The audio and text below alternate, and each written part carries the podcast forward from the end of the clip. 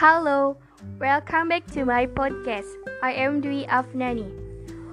I'm gonna talk about how to motivate people according to psychologist tests and some experts saying. So, check this out.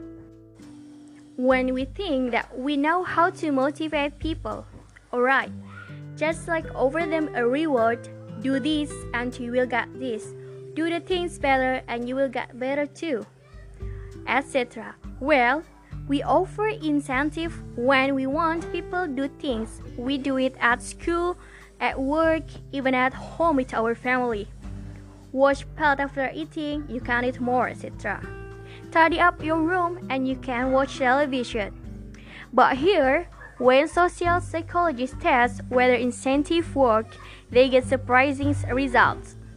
According to Sam Glucksberg from Princeton University, America gives problem to people to solve and give them now that he will manage their time to see how long that they need times.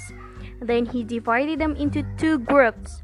He offers to first group's reward for completing quickly, $5 for who finished in up 25% and $20 who finished faster between all of them. And for the second group, he doesn't over incentive, but he said to them that he will use time for counting average time. The first group got a reward after they solved problem faster. You think? No, actually they need 3.5 longer than second group incentive doesn't get it. In fact, it makes them slowly this experiment have already repeated with the same results many times, but in business, we still offer bonus, promotion, and reward to their employees.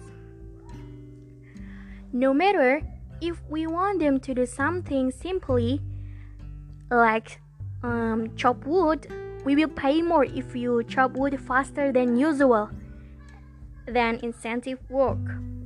But if we want someone to do complex thing, creative thing, something that they must think reward will not get it. They probably even get another result not they want. And make another works become bad.